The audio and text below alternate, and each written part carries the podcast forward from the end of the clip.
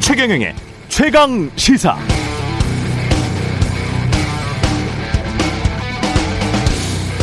네, 국민의힘 윤석열 후보의 부인 김건희 씨가 명확히 해명해야 할 부분은 이런 겁니다.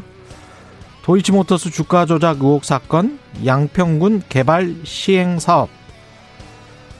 어, 윤석열 후보 측의 해명을 듣고 나서도 납득이 되지 않는 점은 도이치모터스 주가 조작 의혹 사건 같은 경우에요.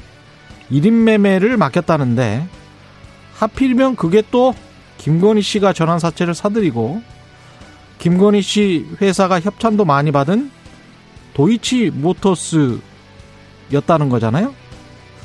이게 이런 우연의 일치도 있습니까? 스스로 대주주의 위치에 오를 만큼 4% 정도의 지분을 샀어요. 코스닥 신규 등록 중소형주를 그렇게 많이 매입하는 그런 일반 개인 투자자들이 있나요? 어떤 내밀한 정보가 없었다면 그럴 이유가 있었을까요, 과연? 경영진 및 작전 세력과는 아무런 교감이 없었는지 거래 내역을 공개한 도이치모터스 주식들 말고도 나머지 수십만 주의 주식들 도이치모터스 주식들이 더 있었다는데 언제 얼마에 팔았는지 아직 명확히 해명되지 않았습니다. 또 하나 양평군 아파트 개발 시행 사업도 오랫동안 김건희 씨 어머니가 땅을 매입했고 이후엔 아예 시행지사까지 차려서 개발 수익이 얼마나 났고 어떻게 수익을 배분했는지 그 과정에서 김건희 씨는 어떤 역할을 했는지 명확히 해명된 게 없습니다. 결국 이 사업도 민간이 임야 논밭을 사들여서 관청이 인허가를 내주고 개발 수익을 챙긴 건데 양평구청은 개발 이익 환수를 제대로 하지 않았었습니다. 윤석열 후보는 그렇다면 부동산 개발 사업 그 개발 이익 환수에 대해서 어떤 입장인지도 질문하지 않을 수가 없네요.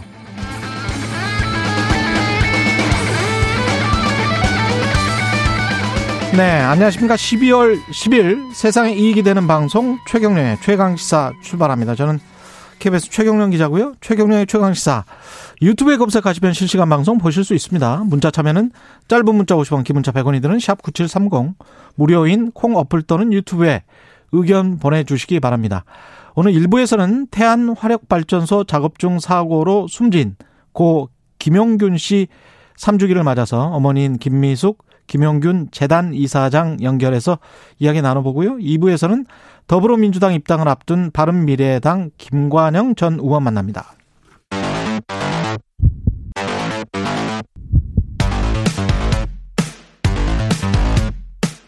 오늘 아침 가장 뜨거운 뉴스 뉴스 unboxing 네 뉴스 unboxing 시작합니다. 민동기 기자 김민아 평론가 나와 있습니다. 안녕하십니까? 안녕하십니까? 예. 코로나 19가 비상이네요. 예. 정은경 질병관리청장이 어제 현 상황은 감당이 어려운 수준이고 비상 계획을 검토하고 있다고 밝혔습니다. 지금 코로나19 중환자가 857명으로 집계가 되고 있거든요. 음. 코로나19 유행 이후 가장 많은 그런 수치입니다. 그리고 신규 확진자 역시 연이틀 7천 명대고요. 어제 오후 9시 기준으로 신규 확진자가 6,300명으로 잠정 집계가 됐는데 음. 7천 명은 넘을 것이다 이런 우려가 나오고 있습니다. 예. 정부도 지금 상황이 심상치 않다고 보고요.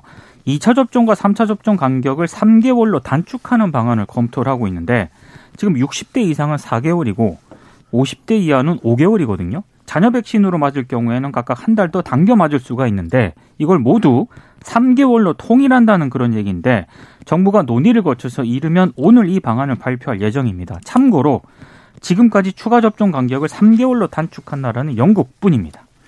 이게 지금 오늘 신문들을 쭉 보면은 예. 현장 의료진들의 어떤 상황이나 이런 것들이 자세하게 좀 보도가 되어 있습니다. 음. 이 신문들이 독자적으로 이제 그 현장 의료진 중에 간호사라든지 이런 분들을 취재해서 이제 좀 생생한 목소리를 실어놓은 것도 있고 그 다음에 이제 또 모여가지고 시민단체 등하고 모여서 이제 노조 이렇게 모여가지고 증언대회 같은 것도 했어요. 그래서 현장에서 얼마나 지금 의료진들이 힘든 상황인지 의료 체계가 붕괴하는 상황 속에 어떻게 좀 하고 있는지 이런 것들이 좀 생생하게 실려 있기 때문에 그런 것들을 좀 우리가 보면서 지금 상황이 얼마나 심각한지를 좀 공감하는 게 좀 필요할 것 같아요. 이게 정부 입장에서는 어쨌든 계속 말씀드리지만 단계적 일상 회복이라는 큰 기조를 포기할 수는 없다 고 하지만 당장에 이제 의료 체계에 엄청난 부담이 지금 되고 있는 것도 현실이기 때문에 음. 여기에 대해서 뭔가 수를 내야 되는데 단기적으로 그게 효과를 낼 수 있는 수가 사실상 지금 없는 상황이거든요. 그렇기 때문에 결국은 이제 국민들의 어떤 협조와 이해, 공감 이런 것들이 필요하고 또 정부도 단기적으로야 뭐 지금 이 부담을 어쩔 수 없이 안고 가는 거라고 할 수밖에 없지만 지금 중장기적으로라도 뭔가 대응해야 되고 대책이 있어야 되는데 지금 예를 들면 부스터샷의 간격을 줄이는 거라든지 그다음에 뭐 병상 확보를 더 효율적으로 해야 된다는 거랄지 있지 이런 것들은 사실 또 어, 지금 이상의 어떤 효과를 바로 낼 수 있는 건 아닌 거거든요. 그래서 여러모로 이런 부분들에 있어서도 추가적인 대책이나 그런 대응들이 필요한데 여러모로 걱정이 됩니다. 지금 방법이 백신밖에 없는 거잖아요. 그렇죠. 과학적인 방법은. 근데 지금 아까 영국이 3개월로 당긴 게 이제 유일하다고 했는데 지금 오스트리아 같은 경우에 백신법을 어, 시행을 해서 2월부터 지금 본격적으로 시행을 하기로 돼 있는데요. 네. 오스트리아 인구가 890만인데 확진자가 121만이에요. 이게 완전히 난리가 났어요, 여기가. 최근에 이렇게 돼서 근데 14세 이상은 이제 강제로 마치겠다. 음. 이걸 법을 만들어서 아예 내년 2월부터 14세 이상은 이게 오스트리아 같은 경우도 워낙 자유주의적인 국가고 소유롭 국가 아닙니까? 그렇죠. 안 맞으려고 하니까 그러니까 법을 만들어 버렸어요. 아니 근데 전체 인구 가운데 그 정도 확진자가 나오면 심각하게 심각하죠. 예. 890만에 121만이 지금 확진자고 사망자가 13,000명. 다행히 이제 사망자는 좀 적습니다. 그럼에도 불구하고 확진자가 121만이기 때문에 음. 그리고 사람들이 잘 백신을 안 맞으려고 하기 때문에 굉장히 또 부자 나라잖아요. 그렇죠. 근데 부자 나라인데 안 맞으려고 하니까 어쩔 수 없이 지금 법을 통과시켰는데 그 법에 지금 반대하는 게 극우 정당 빼고는 근데 물론 시민들은 굉장히 또 싫어하죠. 시민들은 또 거리에 나서서 또 시위도 하고 뭐 이런 상황이에요, 지금. 유럽의 많은 나라들이 굉장히 지금 심각하게 보고 있는 상황은 맞습니다. 음. 예. 그러니까 제일 처음 사실상 위드 코로나라고 부르는 음. 그러한 방향으로 봉쇄를 풀었던 영국도 다시 이거 걷어들이거든요. 그렇죠. 다시 봉쇄 들어가거든요. 그렇죠. 예. 이런 상황을 전반적으로 보면은 물론 앞으로 오미크론 변이의 어떤 방향에 방향에 따라서 상황이 또 급격하게 바뀔 수도 있지만 음. 지금 상황이 자체는 우리만 뭐 이렇게 잘한다고 해서 해결될 수 있는 것도 아니고 전 그렇죠. 세계적인 그렇죠. 공동 대응이 필요하고 비슷한 어려움들에 다 임박해 있는 것인데 음. 근데 이 의료 전문가들의 의견이 뭐또 좀 조금씩 다른 측면들은 있어요. 그래서 얼마나 이게 더 이어질 것이냐 이런 국면들이 예를 들어 3년은 더 이어질 것이다라고 얘기하는 사람도 있고 5년은 더 갈 것이다라고 얘기하는 사람도 있고 하지만 뭐 크리스마스 선물이 오미크론이 될 것이다라는 사람도 있고 음. 의견이 분분한데 적어도 이 팬데믹 시대가 도래한 이후에 우리가 지금까지 살던 것처럼 마찬가지로 살 수 있겠는가? 그게 의료든 그게 자영업자에 대한 문제든 그런 문제 의식을 이 정치가 가질 필요가 있고 음. 이번 대선에서도 그런 걸 가지고 좀 얘기를 해야 되지 않나 이런 생각이 듭니다. 그렇습니다. 예. 손실 보상 100조 원 지원안과 관련해서는 서로 지금 공방이 오고 가고 있는데요. 100조 원을 지금 당장이라도 하자? 그러니까 김종인 지금 위원장 같은 경우에는요. 예. 백조 원의 기금이 필요할지도 모른다라고 얘기를 하긴 했거든요. 음. 근데 그, 그 전에 송영길 민주당 대표가 이 손실보상 백조 원 지원안과 관련해 가지고 자신하고 윤호중 원내대표 그리고 국민의힘 김기현 그 김종인 위원장하고 김병 원내대표 사자 회동을 제안한 적이 있습니다. 근데 이 김종인 위원장 같은 경우에는 그 윤석열 후보가 집 당선돼서 집권을 해서 그 코로나 대책을 수립하기 위한 하나의 방안이지 지금 뭐 이렇게 협의 여당하고 협의해가지고 이렇게 논의할 대상은 아니다라면서 이걸 거부를 했거든요. 그러니까 민주당이 어제 좀 반발을 했고 이재명 후보도 기자회견을 열었습니다. 그러면서 뭐라고 얘기를 했냐면 윤석열 후보를 향해서 100조 원 지원한 이걸 바로 논의를 하자 이렇게 또 제안을 했고요. 그리고 김종인 위원장이 이거 민주당과 협상할 그런 대상이 아니다라고 한 부분에 대해서는 음. 아니 김 위원장이 발을 하나 뺐는데 그럼 진심이 뭐냐? 백조원 음. 필요하다고 해놓고서는 왜 또 이렇게 같이 협의를 하자고 하니까 발을 빼냐? 이렇게 또 비판을 했고 그리고 윤석열 후보를 향해서는요. 예. 그 김종인 위원장 뒤에 숨지 마라. 어. 윤석열 후보가 여기에 대한 입장을 분명히 밝혀라 또 이렇게 요구를 한 상황입니다. 윤석열 후보는 상당히 긍정적으로 또 말하지 않았습니까? 100조에 대해서는 사실 뭐 입장 표명한 바가 없고. 50조에 대해서 얘기한 적이 있습니다. 50 조에 50조는 관해서. 긍정적으로 얘기했고 예. 그걸 뭐 이 단기국채를 발행해가지고 조달할 수 있다. 음. 그리고 뭐 추경이나 뭐 이런 걸 통해서 할 수 있다는 취지의 얘기를 그동안 해온 바 있는데 그러다 보니까 이제 50조로는 모자라니까 김종인 전 위원장이 난 100조다 이렇게 얘기한 거거든요. 근데 이재명 후보가 이제 진심이 의심된다고 했지만 저는 김종인 위원장은 진심일 거라고 봐요. 다만 윤석열 후보의 50조 얘기도 국민의힘 내에서는 소화가 안 된다는 게 문제입니다. 그렇죠. 50조 원을 당장 예를 들면 추경을 편성하자든지 뭐 이런 식으로 접근할 경우에 이게 거기에 동의할 수 있는 거냐 국민의 원내 지도부가 음. 그 동의가 안 되기 때문에 사실 그 동안도 좀 뒤로 뺐거든요. 그 동안 뭐 50조 원을 뭐 하는 문제에 있어서 현실적으로 좀 고려해볼 문제가 있다라든지 이런 얘기를 해왔기 때문에 지금 협상 테이블에 있거나 이렇지 않은 문제인 건데 당연히 50조도 소화가 안 되는데 100조도 국민의힘 내에서는 동의가 어려울 겁니다. 이 부분에 있어서는. 그래서 결론적으로는 여당하고 협상하고 뭐 이런 것이 아니라 이 윤석열 정권이 들어서면 이제 하겠다라고 얘기를 하는 건데 근데 이게 윤석열 정권이 그럼 언제 들어서고 언제 그러면 할 수 있게 되느냐를 한번 따져봐야 돼요. 그런 주장이라고 한다면 왜냐하면 지금 3월에 선거하고 그러면 5월에 취임할 거 아닙니까? 이게 예. 인수위 거치고 뭐 이렇게 하면서 그다음에 정부조직법 개정이나 이런 걸 통해서 새로운 정부를 또 부처를 만들고 뭐 이런 걸 해야 될 거예요. 그리고 100조를 그러면 이 어떻게 소, 어떻게 쓸 것이냐에 대해서 지금 세부 계획이 또 있어야 되거든요. 관료들 차원에서 그걸 만들어줘야 그렇죠. 되거든요. 예. 그럼 결국 이렇게 저렇게 시간 보내고 나면 6월, 7월 뭐 이렇게 돼서야 빨라도 이렇게 아마 시행 가능할 걸로 저, 제- 저는 생각을 하는데. 내년 하반기로 갈 수도 있습니다. 그렇죠. 그렇죠. 네. 그 이게 그러면은 이 책임 있는 어떤 그런 어떤 공약이라든가 이런 것이 될 수 있는 거냐 지금의 코로나19 상황에서 음. 예. 그게 좀 의문이 남는 것이고. 그때 가서 또 민주당의 스탠스가 어떻게 바뀔지 몰라요. 그렇죠. 그렇죠. 예. 그때는 또 다수당이 민주당이기 때문에. 예. 근데 어쨌든 이 부분에 있어서 그래서 이재명 후보가 지금 당장이라도 하자 이렇게 좀 적극적으로 나오는 것은 저는 이 선거 전략상으로 보면은 저는 굉장히 좋은 이 얘기다라고 생각을 합니다. 결국은 음. 선거 전략뿐만이 아니고 이제 국민 경제를 그렇죠. 위해서도 선거 제대로 좀 전략이라는 게 논의를 해야 됩니다. 이건. 그렇죠. 예. 선거 전략이라는 게 국민들이 원하는 음. 거를 지금 바로 하자고 할 수 있어야 되거든요. 그래야 그 선거 전략이라는 건 국민들의 마음을 얻는 거지 않습니까?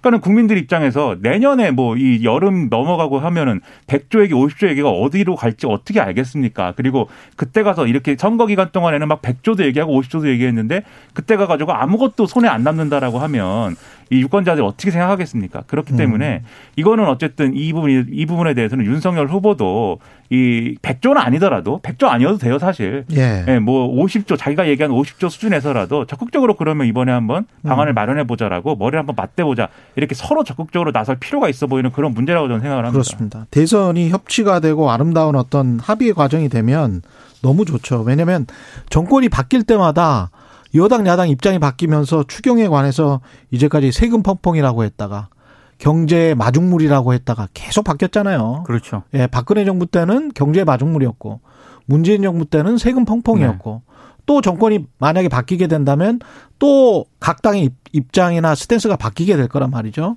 그건 아닌 거죠. 어려운 거는 어려운 거고 어려울 때 제대로 도울 수 있으면 그건 국민들한테 좋은 겁니다. 사실 예. 언론의 주목을 받지 못했지만 음. 심상정 정의당 후보가요 대선 후보 회동을 제안을 했거든요. 예. 이 문제와 관련해서 그러니까 대선 후보들이 만나서 머리를 맞대보자 이렇게 제안을 했는데 음. 언론이 그렇게 주목은 하지 않았습니다. 그러니까 사자회동을 제안한 거예요. 이 네. 심상정 안철수 포함해가지고. 예. 근데 그렇게 하든지 합의가 될 수 있는 구조를 만들 수 있다면 그렇죠. 모든 후보가 모이든지 뭐 두 후보가 모이든지 방법을 만들어내는 게 저는 중요하다고 생각합니다. 그럼요. 예. 국민들에게 좀 희망을 줬으면 좋겠습니다. 네. 예. 노재승 공동선대위원장 같은 경우는 자진 사퇴했군요, 결국. 자진 사퇴를 일단 외형적으로 그렇게 한 예. 것으로 보입니다. 과거 자신이 작성했던 거친 문장으로 인해서 상처 입으셨을 모든 분들께 진심으로 사과드린다 이렇게 이제 어제 기자회견을 통해 밝혔고요. 음. 근데 이제 기자들이 물었습니다. 그 당의 권고가 있었느냐 이렇게 질문을 하니까 자신이 직접 판단한 결과다 이렇게 강조를 했는데요. 근데 지금 오늘 언론 보도를 보니까 사실상의 경질이라는 그런 해석이 좀 많은 것 같습니다. 이게 왜냐하면 어제 오전까지만 하더라도요. 정면 돌파한다는 그런 얘기가 많이 나오고 실제 그런 보도도 있었거든요. 예. 그런데 갑자기 KBS에서 사전 녹화한 그 정강 정책 연설 방송 있지 않습니까? 사전 녹화했었어요. 예, 이게 예.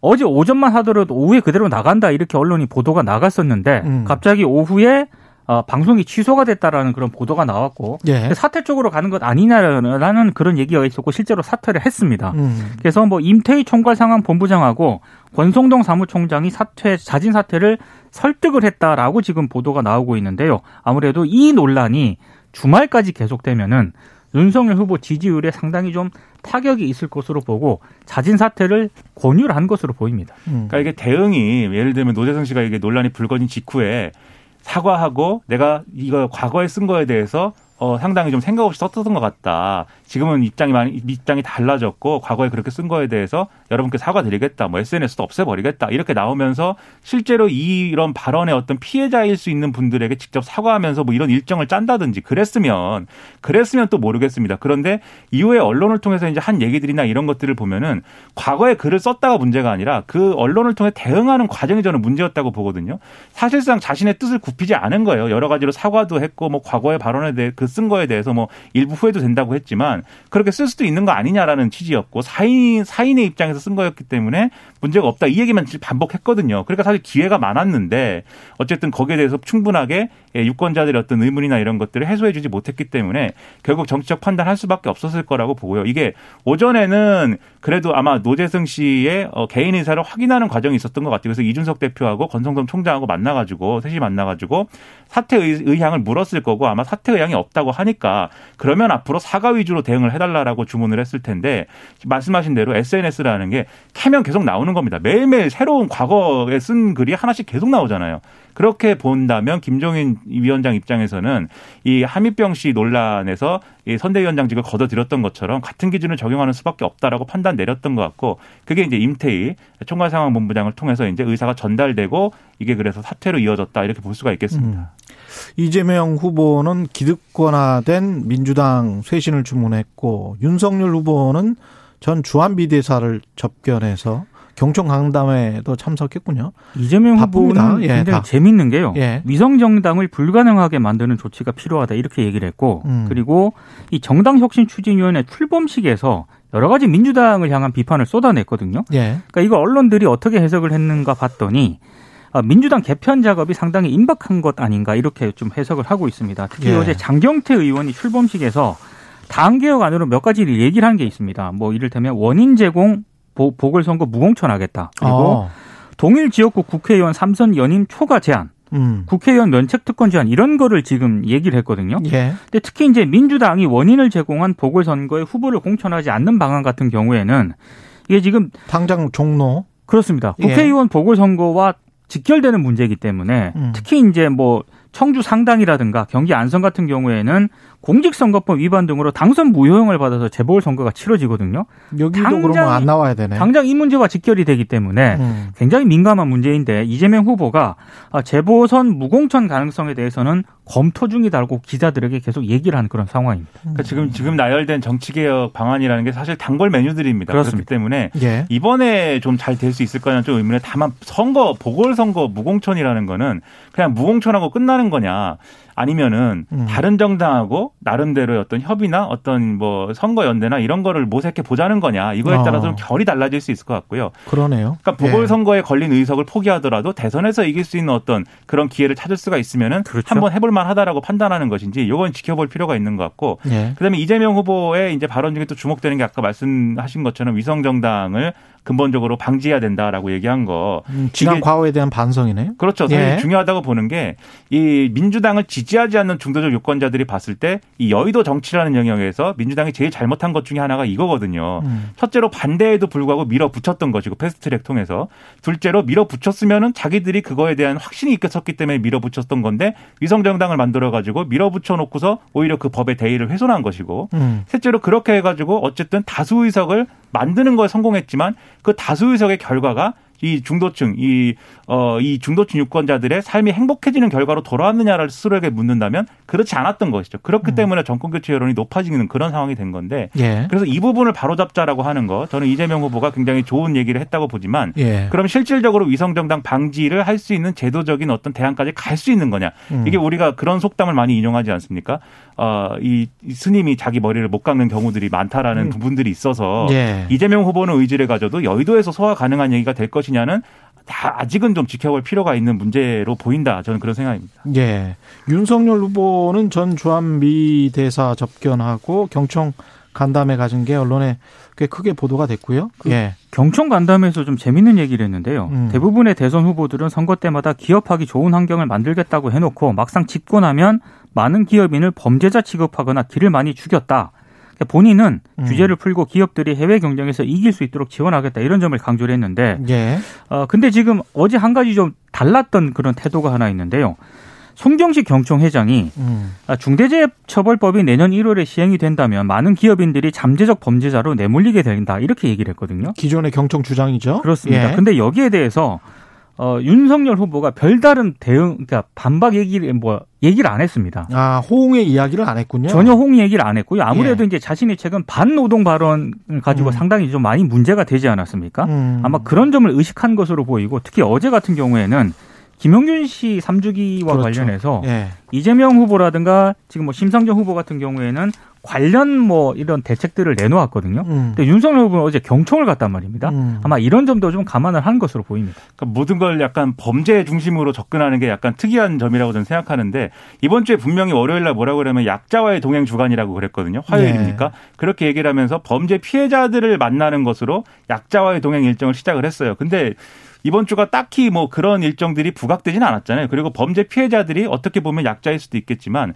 그 맥락에서 사실 범죄 피해자가 사회적 약자이기 때문에 어떤 피해자가 된 것인지 등등은 한번 이제 또 그걸 부각하는 맥락들이 필요했던 건데 그러지 않았거든요. 약자와의 동행을 위해서 이제 경제 성장을 이야기를 하는 것이겠죠. 네, 그렇게 얘기하면 또 할 말이 없는데 이게 약자와의 예. 동행이라는 맥락이 결국 부각되지는 못한 한 주였다는 점에서 예. 저는 이게 애초에 선거 기획한 거하고 후보가 움직임하고 메시지가 아. 이렇게 퍼즐 조각처럼? 맞아 떨어지지 않는 아. 부분들이 여러모로 문제이다 지금. 네. 예, 뉴스 unboxing 민동기 기자 김민아 평론가였습니다. 고맙습니다. 고맙습니다. KBS 1라디오 최경영의 최강 시사 듣고 계신 지금 시각 7시 41분입니다. 오늘 하루 이슈의 중심. 당신의 아침을 책임지는 직격 인터뷰. 여러분은 지금 KBS 1라디오 최경영의 최강 시사와 함께하고 계십니다. 네, 3년 전 오늘이었는데요. 24살 청년이 태안 화력발전소 컨베이어 벨트에 끼어서 사망하는 사고가 있었습니다. 그로부터 3년. 우리 노동 현장은 얼마나 달라졌을까요? 어, 고 김용균 씨 어머니 김용균 재단 김미숙 이사장님 연결돼 있습니다. 안녕하세요. 네, 안녕하세요. 어, 3주기가 되는 날인데 여쭤보기 죄송스럽습니다. 오늘 뭐 어떤 생각이 드시나요? 지난 월요일이 또 김용균 씨 생일이기도 했네요. 네, 그 생일이 들어 있어서 더 힘듭니다. 사실 음, 음, 그냥 주기 돌아올 때마다 더 힘든데 네. 아들 생일까지 있으니까 마음이 없는 아들 생일 때도 생각나고 음, 또 마음이 착잡해요. 예. 3년 되셨는데 그 동안에 사실은 뭐 집회나 어 여러 여러 간담회나 이런 데 참석을 하시면서 오히려 이게 굉장히 좀 일반화돼 있는 어 현상이구나 이런 것들을 좀 느끼고 어 깨달으신 점도 혹시 있으십니까?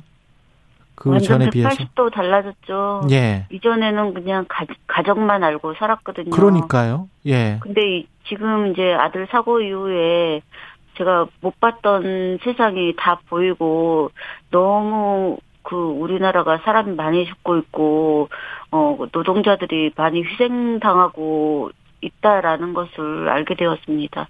그 전에는 사실은 그냥 가족 뒷바라지하고 평범한 어머니셨잖아요. 네. 그렇죠. 지금 김용균 재단 이사장으로 활동하고 계시는데 가장 크게 달라진 것 어머니의 삶에서 가장 크게 달라진 것은 뭘까요? 생 그 인식이나 생각 예. 우리나라가 어떻게 돌아오고 있는지 예전에는 먹고 살기 바빠서 생각을 못 했었는데 예. 지금은 아 이렇게 가만히 두고 보면 안 되겠구나. 음. 뭔가를 어, 내가 참여해서 정치도 참여하고 사회 돌아가는 그 나쁜 것들을 다 참여해서 바꿔야 된다는 생각을 하고 있습니다. 3년 동안 보니까 이게 그냥 일탈적인 사고가 아니고 일반적으로 항상 일어날 수 있는 현장의 문제다라는 게 인식이 됐다고 말씀하시는 건데 가장 큰 문제는 뭐였다고 보십니까? 뭐라고 보십니까? 지금 현재도? 아들이 그 사측은 아들이 잘못해서 실수해서 그렇게 어 사고가 났다 이렇게 얘기를 하는데 예. 저는 절대 그렇게 생각 안 하거든요. 실수해도 사람이 누구나 시- 사람은 실수할 수 있잖아요. 그렇죠. 근데 그 실수했다고 죽으면 안 되는 거고 그 회사는 안전 조치에서 사람이 실수해도 죽을 수 없게끔 만드는 게 회사의 역할이라고 생각해요. 그렇습니다. 실수했다고 사람이 죽으면 안 되죠. 잠깐 실수했다고. 근데 어제 김용균 씨가 사망하기 넉 달 전에 MBC 단독 보도였는데요. 네. 영웅 화력발전소 하청업체 노동자들이 직접 안전 실태를 점검해서 보고서를 작성했는데 예. 컨베이어 벨트를 점검할 때 말림과 협착 이런 현상 때문에 중대재해 위험성이 높다고 두 번이나 강조돼 있었고 근데 보고서는 묵살됐고 하청업체는 원청업체가 두려워서 이 보고서를 전달도 못했어요. 넉 달 전에 사망 사건이 일어나기 넉 달 전에 사실 어 그 하청에서 그 시정료를 네. 아무리 많이 해도 원청으로 들어가지 않거든요. 그리고 이 고용이 불안한 사람들은 그렇게 그 말할 수 있는 말해도 말이 안 먹히고 어 더 세게 말할 수 있는 입지가 없는 거죠. 고용이 불안하다 보니까 언제 잘릴지 모르니까. 그렇죠. 이게 구조적으로 이런 이야기들이 들어가고 안전에 관해서 어 고용 안정뿐만이 아니고 사람의 생명에 대한 안전에 관해서 명확하게 그 보장해 줄 수 있는 어떤 장치, 법적 제도적 장치 이런 것들이 충분히 마련됐다. 중대재해처벌법으로 이렇게 보십니까? 아니요. 전혀 그렇게 생각하지 않고요. 예. 그 50인 미만 3년 유예되고 5인 미만이 아예 제외됐잖아요. 예. 그런 부분에서 여기가 진짜 50인 미만이 사고율이 80% 이상이 나고 있거든요. 사고율이 80% 이상 나는 50인 미만. 예, 예. 예. 어, 사람 죽는 게. 예. 그러니까 이런 데가 다 지금 어 법의 보호를 못 받고 있으니까 어, 올 들어 작년 대비 사, 그 사망 사고가 더 많이 늘어나고 났다고 통계가 나왔습니다. 예, 통계 나왔어요. 예. 작년보다도 늘어났는데 근데 이제 중대재해처벌법은 내년 1월 27일부터 시행이 된단 말이죠. 네. 그래 그 전혀 재정의 의미는 그러면 없다라고 보십니까? 50인 미만이 포함이 안 됐기 때문에. 저는 그 그렇게 5인 미만 삭제가 되면서 예. 충분히 예견이 예견을 할 수 있어서 정말 참담했습니다. 그법 만들 때 그렇지만 우리나라가 이렇게 안전이 개인의 실수가 아니고 음. 어 나라나 기업이 안전 조치 안 해서 사고가 나, 났다라고 기업의 책임을 이제 법적으로 법을 만들면서 어 물, 물었거든요 이제 음. 그러니까 어 그게 아예 어 취지가 완전 훼손된 건 아니라고 생각하고 예. 그래도 조금 어 조금은 살아 있고 그래서 어 법이 시행령 될 때 다시 손보면 된다고 정치인들이 말해서 그렇게 생각하고 있었는데 오히려 시행령 때 더 후퇴되고 말았죠. 네. 근, 그런데 이제 기업들 입장은 많이 다른 것 같습니다. 어제 경청의 회장도 중대재해처벌법이 내년 1월 시행된다면 많은 기업인들이 잠재적 범죄자로 내몰리게 된다. 이러면서 굉장히 이제 우려를 하고 있거든요. 기업 입장에서는. 핑계죠. 그 사실 어, 우리가 원하는 거는 안전 조치 하라는 얘기예요. 예. 그러면 처벌을 안 받아요. 아, 안전 또- 조치를 충분히 하지 않고 핑계를 대고 있는 것이다. 네네. 예. 그리고 빠, 계속 빠져나가려고 그것도 다 2인 1조나 인력 충원 그리고 또 그 안전하 안전 시설 만들려면 다 돈이 들어가잖아요. 예. 돈을 안 쓰고 싶은 거죠 기업 입장에서. 음. 여태까지 그거를 다 어, 이윤으로 다 챙겨갔으니까. 예. 정부의 발전산업 안전 강화 보고서 김용균 씨 사망 3주기 맞아서 발표가 됐는데 이것도 어 김용균 특별조사비 민간위원들이 알맹이도 없고 개선 의지도 없다 이렇게 지금 비판을 하고 있단 말이죠. 그냥 뭐 교과서처럼 아 그냥 숙지하는 것처럼 그냥 어 그렇게 보고서가? 답변을 했는데 예. 그, 어, 이런 것들은 유동적이어야 되고, 어, 그래서 진짜 안 되고 있으면 또 음. 살펴봐서 계속 살펴보면서 안 되고 있는 이유를 찾아서 개선을 해야 되는데, 음. 그냥, 어, 문제풀도 그냥 답변을 딱 그렇게 했거든요. 그래갖고, 어, 뭔가 한 것처럼 보여지고 있고, 형식적인 그러니까- 답변이었다. 네네. 예, 정부의 보고서 자체가 네. 예. 그렇기 때문에 저희는 어, 정부가 이것을 더 이상 하려고 하지 않는 의지가 거기 밑바탕에 깔려 있다고 생각합니다. 예, 정부도 형식적으로 보여주기만 지금 하고 있다라는 그런 네. 비판이시네요. 네, 예. 대통령 후보들 지금 뭐 대선 앞두고 여러 가지 국민의 삶에 관해서 어 적극적으로 살피겠다 그런 말은 많이 하고 있습니다. 예, 바라는 게 혹시 있으세요? 대통령 후보들에게?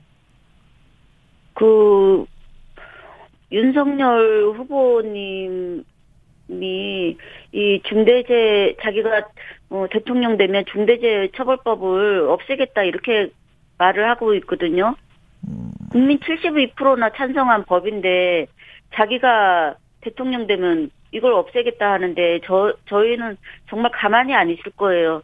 그리고 어 그 그분이 하시, 한 말씀이 어 뭐 근로시간 52시간제인데 120시간까지 늘려서 일 많을 때 바짝 일 시키고 일 없을 때 안 시키겠다는 이런 말은 결국 노동자들을 그 또 과로사로 지금도 많이 죽고 있는데 음, 더 음. 많이 죽이겠다는 것이나 다름없어요. 예. 그래서 노동자들이 좀 더 안전한 노동 환경을 만들기 위해서 대통령 후보들이 좀 노력을 해줘야 되겠다. 그런 말씀이시네요. 예. 예, 그리고 또 어느 그 사고 난 그 세 명 돌아가신 거기에 가갖고 조금만 조심했으면 살 수 있었을 걸 그렇게 표현을 하셨는데 음, 노동자가 어, 실수할 수 있는 건 누구나 다 사람 인 이상 예. 어, 네, 실수할 수 있는 거고 안전 조치 안 한 것에 대한 언급을 안 하고 있고 뭐 이재명 후보나 그 윤석열 후보나 어 이게 노동 안전에 대해서 그리고 노동자들이 비정규직이어서 얼마나 힘들게 사고, 살고 괴롭힘 당하고 살고 있는지 이거에 대한 언급이 하나도 없어요. 알겠습니다. 오늘 말씀 감사하고요. 김미숙 김용균 재단 이사장이었습니다. 고맙습니다. 네, 감사합니다. 네, KBS 일라디오 최경령의 최강 시사 1부는 여기까지였고요. 잠시 후 2부에서는 바른미래당 김관영 전 의원 만납니다.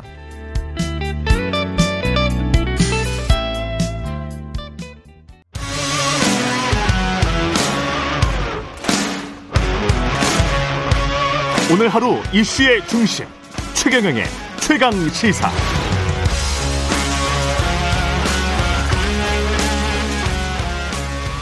네, 중도를 향한 여야의 경쟁 뜨겁습니다. 그간 중도 제3지대에 머물렀던 김관영 최입의 전 바른미래당 의원이 민주당 합류를 결정했고요. 오늘 아침에 입당식 앞두고 있습니다. 20대 국회에서 연동형 비례대표제 선거법 개혁을 위해서 불철주야 뛰어다녔던 김관영 전 바른미래당 원내대표 연결돼 있습니다. 안녕하세요. 네, 안녕하세요. 김관영입니다. 예.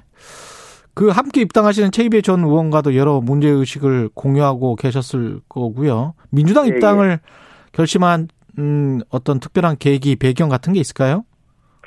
네, 저희가 오랫동안 중도에 있었기 때문에 민주당과 국- 국민의힘 쪽으로부터 뭐 영입 제의를 계속 좀 같이 정책 부분에서 특별히 좀 음. 도와줬으면 좋겠다라는 그런 제의를 받으면서 굉장히 고민을 많이 했었습니다. 예. 에, 그런데 만약에 지금 현재 의석 구조가 여당이 약 180석 정도 되는데요. 예. 이런 상황에서 어, 윤석열 후보가 대통령이 됐을 경우에 에, 현재의 정치 사정이 계속된다면 심각한 대립 상황이 계속되고 이렇게 된다면 대한민국이 멈출 수도 있다라는 그런 절박함이 음. 있었고요. 예.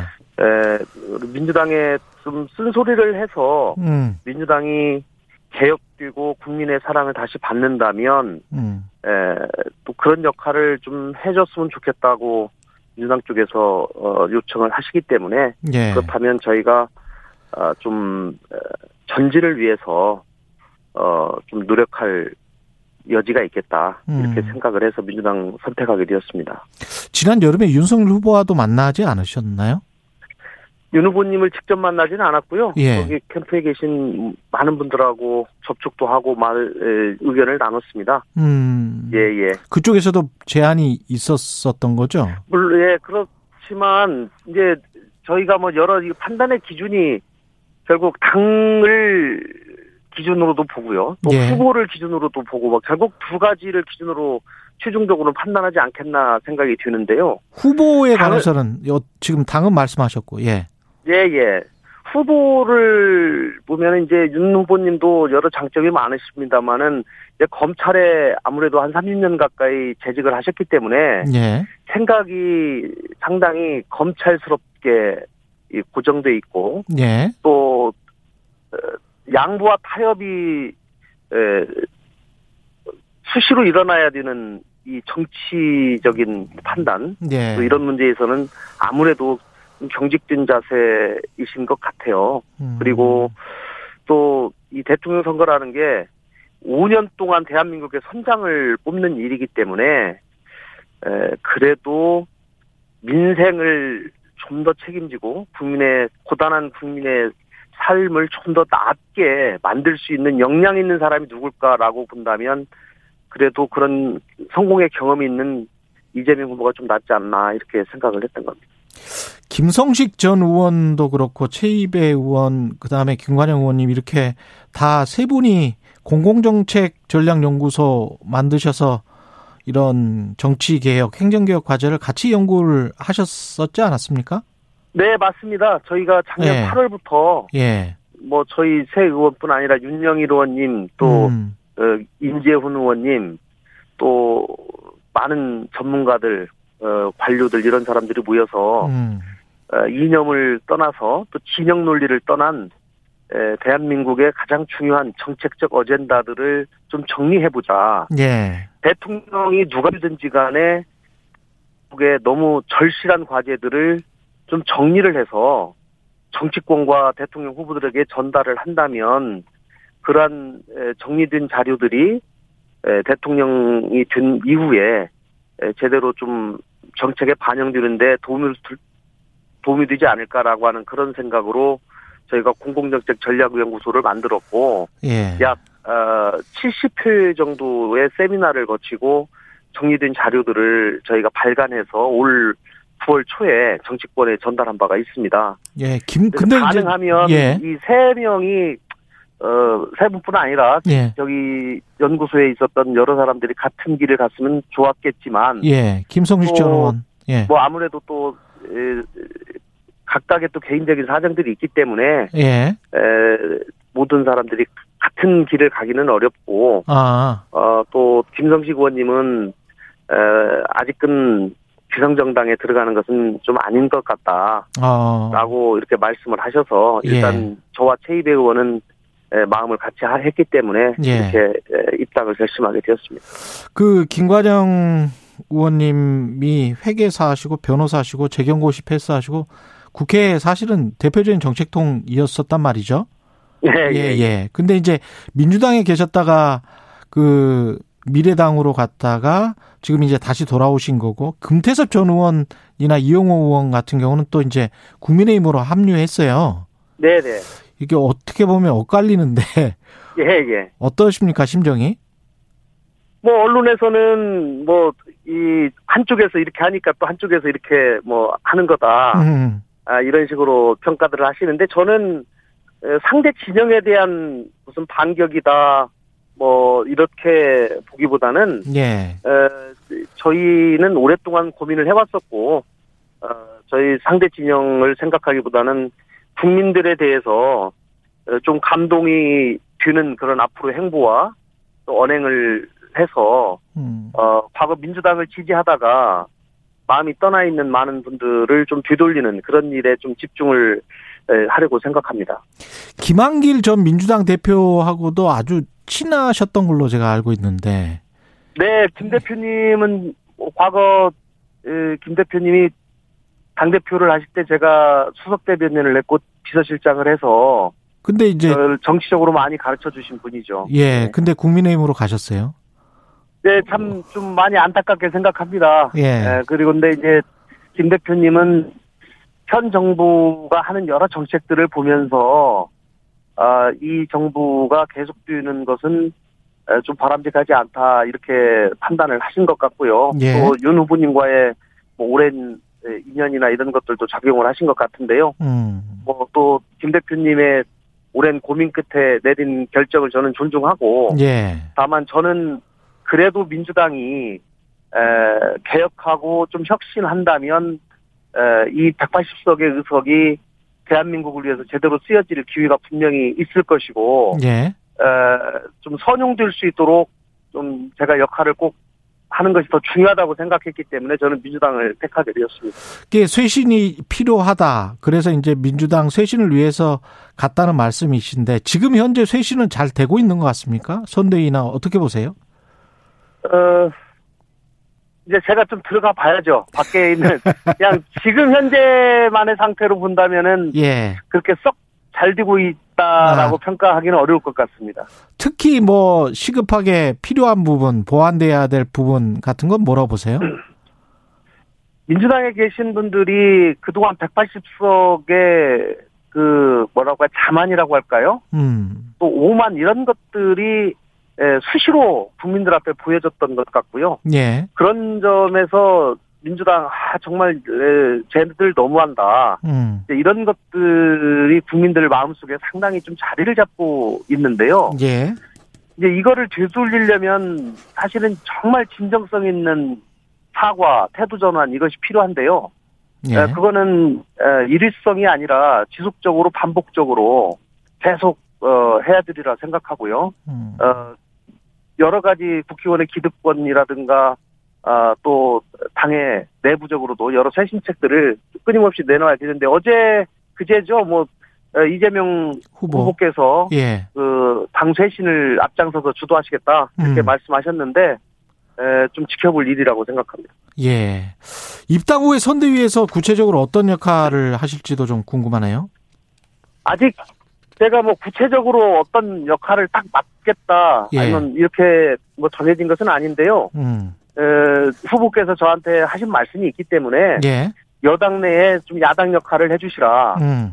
그리고 민주당 내에서 스스로 잘못됐다고 얘기하는 것이 어떻게 보면 약간 금기시되는 그런 경향이 있지 않겠습니까? 예. 그런데 저는 4년간 야당 입장에서 예, 문재인 정부의 여러 정책을 뭐 비판도 하고 또 평가도 하고 해왔기 때문에 에, 그런 점에서는 제가 말씀드리기가 좀 자유롭고 그런 쓴소리 역할을 좀 해주십사 하는 부탁을 어, 드렸고요. 또 이 국민 통합의 정치가 이번 다음 주 중요하기 때문에 예. 통합과 포용의 정치, 뭐 세대 갈등, 남녀 갈등, 계급 간의 차별 이런 것들을 좀 극복할 수 있는 그런 대책들을 좀 세워줬으면 좋겠다라고 말씀하셨는데 그런 일들에 좀 집중하려고 합니다.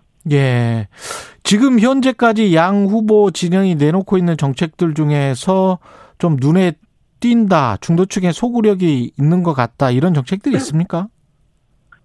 저는 이재명 후보 정책 중에서는 이제 통상 이재명 후보가 너무 예. 급진적이다라고 일부에서 말씀하시는 분들이 계셨는데요. 예.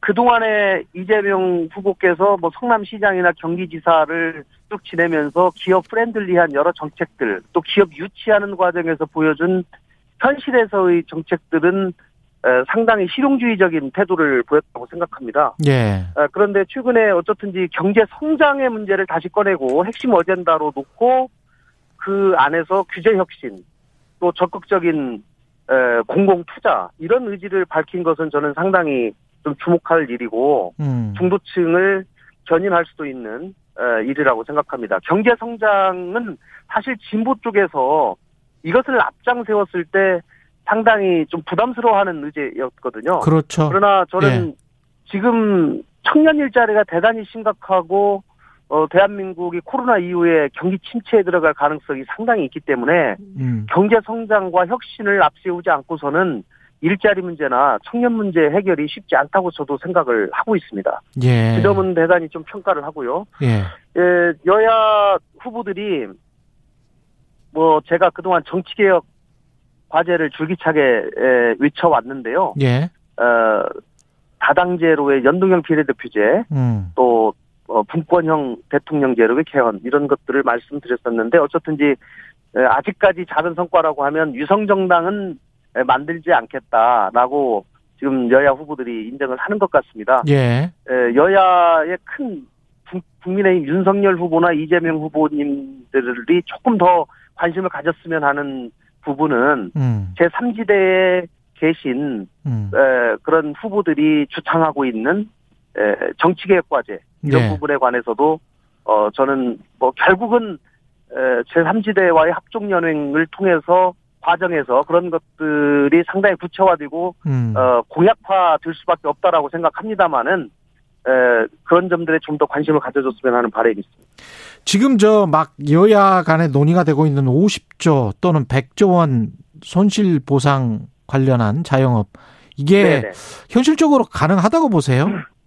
어떻게 보십니까? 이제 저희가 뭐 저도 기재부에 근무를 했기 때문에 그러니까요. 예. 정부의 재정 건전성을 그동안 굉장히 예, 중요시하게 생각하고 예. 또 기재부 관료들은 그거를 굉장히 금고와 옥조처럼 생각해 온 경향이 있는 것도 사실입니다. 맞습니다. 그러나 또 코로나 이 위기라고 하는 것은 지금까지 전례가 없는 또 일이기 때문에 음. 코로나 위기를 맞이해서 전 세계 정부들이 어떤 경제 정책을 펴고 민생 경 회복 정책을 펴고 있는지를 좀 유심히 지켜본다면 음. 우리도 좀 더 과감한 정책을 어, 펼 필요가 있다 이렇게 생각을 합니다. 그렇기 예. 때문에 50조니 100조니 이런 점들에 대해서 어, 규모뿐만 아니라 음. 구체적인 지원 방식에 관해서도 이런 문제는 초당적으로 어느 한 후보가 독점하는 것이 아니라 빨리 어젠다를 내고 여야가 지금 국회를 이 부분을 집중해서 열어서 음. 이 부분에 관해서는 여야가 어, 뜻을 모으는 그런 일이 대단히 중요하다 이렇게 생각합니다. 대선 전이라도 그게 집행이 돼야 된다. 저는 어, 지금 어, 민주당의 선대위의 가장 중요한 것 중 하나가 예. 민생 경제를 가장 깊이 살피는 워룸을 만들어야 된다고 생각합니다. 워룸 전시 예, 전시룸 예. 이 전제 전시에 이 전시 상황을 관리하기 위한 워룸을 만들고 음. 어, 여기를 통해서 24시간 가동하는 에, 그런 체제를 만들어야 되는데요. 예. 지금 코로나가 지금 대단히 심각한 상황이고 이걸로 인해서 다시 이 긴급 방역 조치가 더 강화된다면 예. 또이 자영업자나 서민들의 에, 경제가 더욱더 힘들어질 것이기 때문에 음. 에, 이런 부분 또 백신 문제라든가 방역 대책들을 종합적으로 어, 매일 실시간으로 고민하고 연구하는 워룸을 빨리 설치해야 된다고 저는 생각합니다. 지금 뭐 객관적으로 말씀하실 수 있을지는 모르겠습니다만 왜냐하면 민주당 입당하시기로 했기 때문에 예, 예. 그 밖에서 보셨을 때 이재명 윤석열 후보의 리더십 장단점 뭐 이런 거 어떻게 보셨어요? 장단점이 다들 있죠. 예. 그리고 뭐 또 지지하시는 분들은 각자 지지하는 이유가 다 있는 것이고요. 그렇죠. 또 어떤 분을 지지 좋아서 지지하기보다는 또 상대방이 싫어서 지지하는 경우도 있고요. 맞습니다. 뭐, 예. 예, 그런 점들이 있기 때문에 저는 지금 객관적으로 보면은 민주당이 현재는 좀 다소 지고 있다 이렇게 생각합니다. 음. 그러나 민심은 상당히 유동적이기 때문에 예. 특히 중도층을 잡기 위한 어, 노력이 중요하고요. 예. 저는 예, 이번 대선이 대전환 또 대통합 이것이 대단히 중요하다고 생각을 하고 예. 대전화는 코로나 이후에 여러 국민의 삶이 변화되고 경제 구조가 큰 변화가 있기 때문에 음. 이것을 어떻게 국민들에게 설명하고 국민들의 민생을 보살필 민생 대책을 세울 것인가 음. 아, 여기에가 대단히 중요하다고 생각하고요. 예. 대통합은 그동안 에, 서로 진영이 나뉘어져서 상대방을 공격하고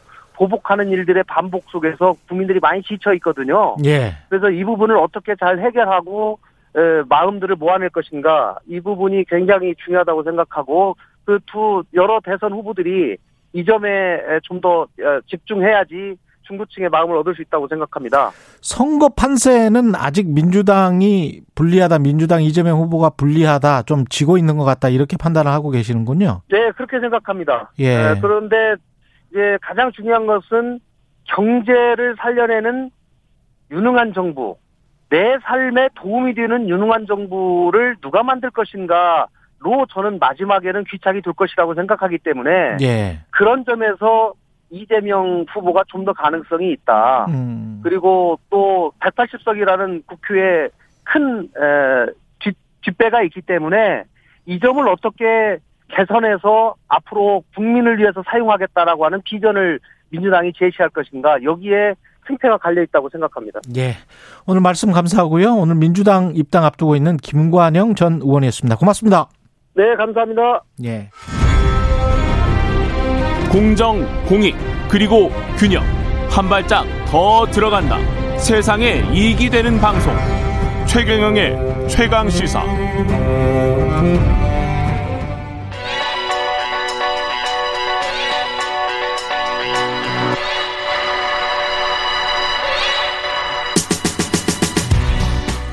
예, 지금 속보가 하나 들어와서요. KBS 뉴스에 대장동 민간업자들로부터 뇌물을 받은 혐의로 구속영장이 청구된 유한기 전 성남도시개발공사 개발사업본부장의 추정 시신이 발견됐습니다.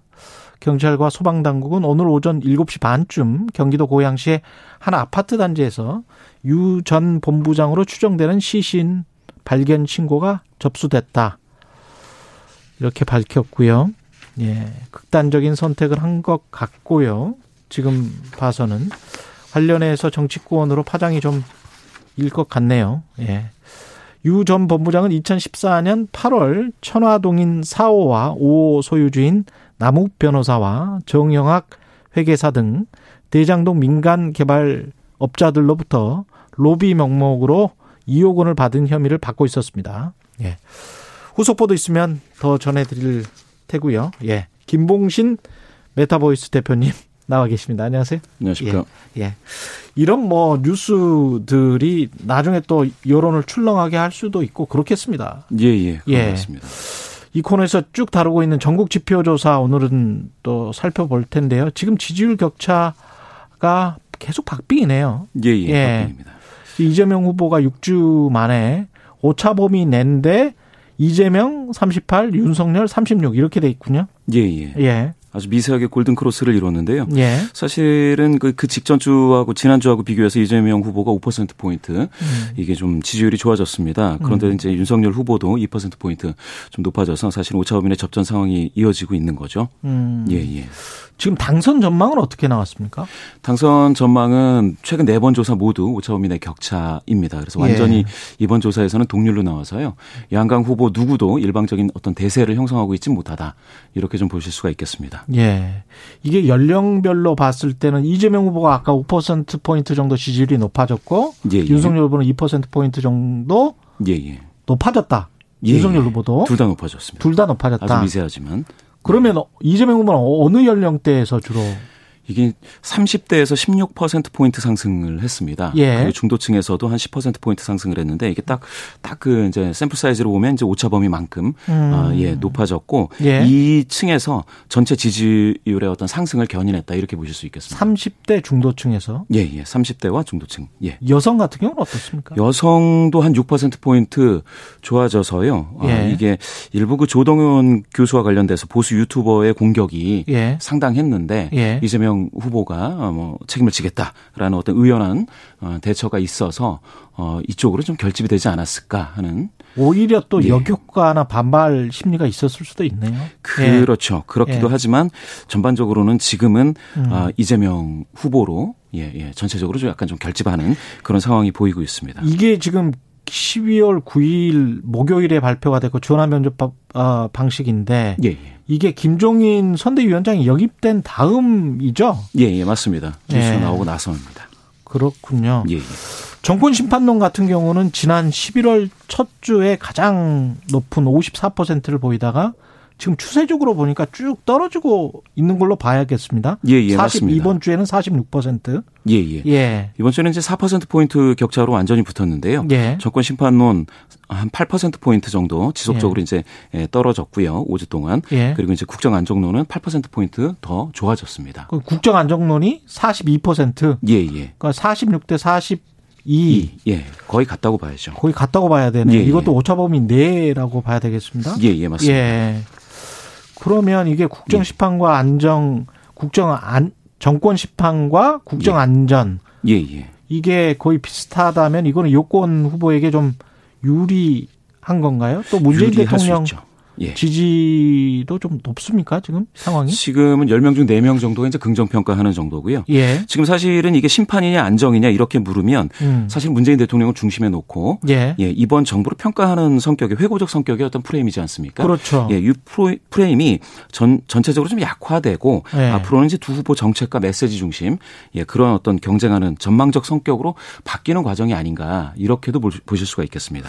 사람들이 이제 국회 의석수나 이런 거를 생각해서 국정 안정 만약에 윤석열 후보가 됐을 경우에 예, 국회에서 법안이 뭐 통과되지 않을 가능성 예, 예. 그다음에 이제 일종의 그 데들락처럼 예, 예. 모든 일들이 처리가 안 될 가능성에 관한 그런 어떤 불안감도 좀 투영이 돼 있다고 봐야 됩니까? 이런 거에? 그러, 그렇게도 볼 수가 있겠습니다. 지금 예. 당장의 대통령을 심판하는데 예. 급급해서는 사실은 다음 정부가 음. 방금 말씀하신 그런 난맥상을 경험할 수도 있겠다라는 대중적인 어떤 그런 어, 여론인 것 같습니다. 예. 어제 나온 또 다른 여론조사가 하나 있는데요. 국민일보 의뢰로 예. 한국사회여론연구소가 실시한 여론조사 전화 면접 방식이고요. 예, 예. 역시 박빙 예, 맞습니다. 승부로 나왔습니다. 예, 예. 예. 격차가 5.6% 포인트로 어, 윤석열 후보가 오차범위 내에서 아주 미세하게 더 음. 좋은 걸로 나왔는데요. 이게 응답률이 좀 낮아서 KSY 조사가 예. 아, 그래서 좀 보수 성향자가 조금 더 잡힌 게 아닌가 이렇게 보여집니다. 응답률이 아까 예, 예. 그 MBS 조사 같은 경우는 28.3, 예, 예. KSY 같은 경우는 12.3이었네요. 예, 예. 차이가 예. 좀 있습니다. 예. 그리고 조사 시간대도 영향을 미치나요? MBS는 예, 예. 예. 예. 맞습니다. MBS 예. 조사는 3일 조사를 하는데 이틀 그 중에 이틀 동안 각 3시간 아, 조사를 하니까 예. 저녁 시간 에 6시간을 할애해서 조사를 하게 되는데요. 아. 어, 많은 조사 회사들이 그렇게 못하죠. KS와의 이번 조사는 이틀 조사 중에 하루를 한 2시간 30분 정도만 저녁 시간대에 조사를 해서 아. 그 낮에 되게 바쁜 사람들이 그렇죠. 예, 샘플링 되기가 좀 어렵죠. 예, 그래서 예. 낮에 주로 이제 쉽게 전화를 받을 수 있는 사람들 예, 위주였다. 예, 예. 그렇게 그렇습니다. 되면 보수적 성향이 좀 짙어지는 경향성이 이제까지 나왔었으니까요. 예, 맞습니다. 예. 이 KSOI 조사 같은 경우는 예. 정권 교체론이 예, 예. MBS 조사에 비해서 좀 더 높게 나왔군요. 예, 예. 예. 근데 여기서는 이제 문항의 어떤 그 문구가 좀 예. 많이 다른데요. 예. 예, 예. MBS 조사에서는 이제 국정 안정이냐, 뭐, 음. 어, 심판이냐, 이렇게, 예, 심판론에 대해서 물어본 거라고 한다면, 음. KSY는 정권 재창출이냐, 음. 교체냐, 약간 좀 전망적인 성격으로 물어봤습니다. 아. 예, 예. 워딩이 다르죠. 그러네요. 예. 예. 정권 교체를 위해서 야당 후보가 당선되는 것이 좋다. 예, 예. 정권 재창출을 위해 여당 후보가 당선되는 것이 좋다. 예, 예, 맞습니다. 이게 국정 안정이냐, 예, 예. 정권 심판이냐, 예, 예. 이것과 좀, 질문이 예, 예. 느낌이 좀 다릅니다. 뉘앙스가 많이 다르네요. 예, 예, 맞습니다. 예. 그러니까 심판보다는 교체에 더 많이 공, 공감을 한다고 봐야죠. 예. 예, 예.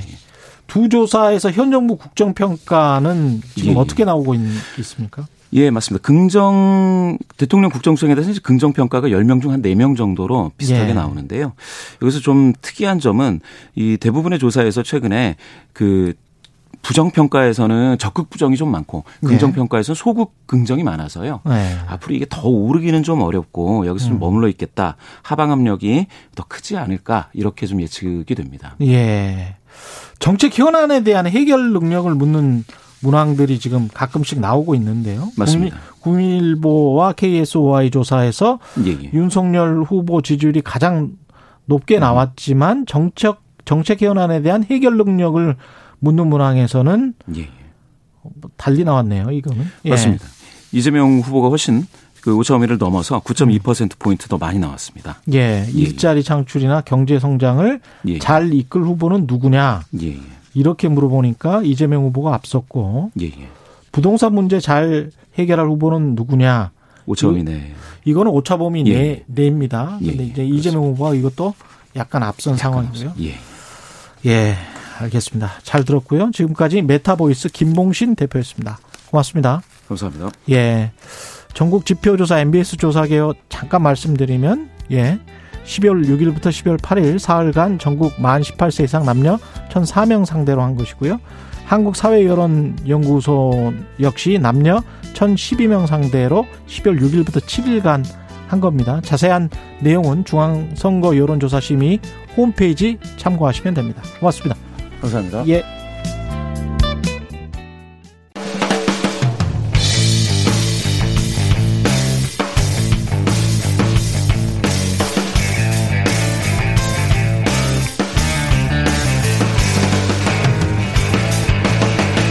최경영의 최강 시사. 네, 연일 코로나 19 신규 확진자 수 7천 명 넘어서고 있는데 위중증 환자 역시 1,000명대 육박하고 있어서요. 한쪽에서는 내년이면 좀 종식될 것이다 이렇게 미국 JP 모건 전망했고 또 다른 외신 보면은 5년은 더 가야 된다 뭐 이런 이야기 나오고 있고요. 명지대 의료병원의 이왕준 이사장님 나와 계십니다. 안녕하세요. 네, 안녕하세요. 네. 오늘은 좀 코로나 19 백신에 관해서 모든 것을 좀 여쭤볼게요. 좀 네네. 자세히. 예. 이게 지금 지금 현재 상황은 미국 저 미국, 한국, 유럽 다 이렇게 확진자가 증가하는데 지난해 생각해 보면 11월, 12월에 이렇게 확 또 증가를 했었거든요. 그렇죠. 그러니까 겨울 시즌 크리스마스 신년 연휴를 어, 계기로 해가지고 이제 에, 모든 나라들이 뭐 대소간의 차이는 있었지만 예. 상당히 증가를 해- 했던 상황이고요. 예. 어, 심지어 그것과 무관하게 with 코로나를 어, 먼저 시행했던 우리보다 넉달 정도 6월 말에 시작했던 싱가포르 경우만 하더라도 싱가포르는 이제 80% 이상의 백신 접종이 돼 있었고 했음에도 불구하고 어, with 코로나 하고 바로 7월 8월에 또 상당히 이제 어, 환자들이 늘어가지고 예. 잠시 이제 9월 달에 또 사회적 거리두기를 해서 어, 조금 완화됐다가 음. 또 10월 달에 아주 급증을 했습니다. 음. 그래서 10월 중순 정도에는 뭐 하루 5천 명까지도 올라갔고 예. 이게 다시 이제 11월 이후에 조금 감소되면 감소되고 안정되면서 지금 또 with, with 코로나를 가고 있는 거죠. 예. 그래서 어 결론적으로 이미 어, 싱가포르나 독일 사례에서 보여줬듯이 with 코로나 정책을 하게 되면 환자는 당연히 늘게 돼 있고 그 과정에서 어 또 이 계속 그냥 밀고 갈 수 있는 게 아니고 그런 상황이 되면 일정한 이제 또 이 진퇴를 음. 거듭하면서 어 그 진행을 하는 과정이 있는 거죠. 예. 하지만 이제 이, 이 with 코로나라는 기본 전략과 정책은 우리가 저희가 시즌 one이라고 네. 할수 있는 지난 2020 년. 2년과 예. 2년과 다르고 어 우리가 11월부터 with 코로나를 하는 이 시즌 2의 그 패러다임 음. 내지는 기본 전략이 완전히 다른 상황으로 인, 인지를 해야 되는 겁니다. 그러니까 지금 어 12월 1월 앞으로 지금 벌어지는 이 5차 대유행을 예. 시즌 1의 뭐그 11회분 드라마가 아니라 예. 시즌 2의 1회분 드라마다 이렇게 이해를 하시면 아마 상황 인식이 더 쉬울 것 아, 같습니다. 백신 접종을 80% 이상 한 상황이고 우리 전략 자체가 이제 그렇게 예. 바뀐 거죠. 그러니까 예. 어, 일단 백신이 에, 그렇게 80% 이상 되게 되면 비록 그 확진자는 당연히 이제 많아지더라도 예. 중증 환자로 이환되는 부분들이 굉장히 이제 적어지기 때문에 아니 근데 이제 중증 환자들이 지금 800명을 넘어섰는데 네.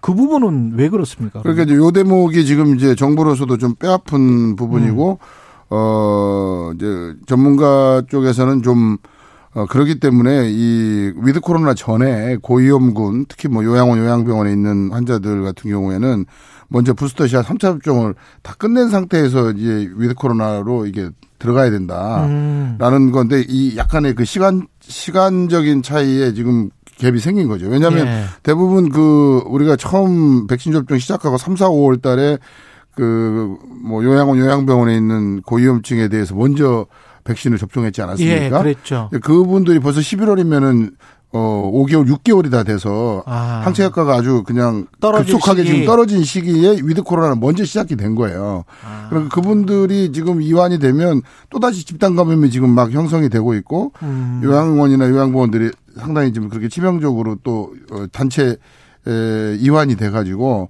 지금 환자들이 이제 급증하게 되는 거죠. 꽤 중증 환자 사망자가 역시 그래도 60세 이상이 많기 때문에 그분들에 대한 부스터 샷을 꼭 많이 미리 좀 했어야 되는 미리 아쉬움이 했어야 있는 거죠. 네. 그 대목이 그 좀 전체적으로 보면 진행 과정에서 조금 음, 어, 패착이 아니었나는 좀 아쉬움이 들고요.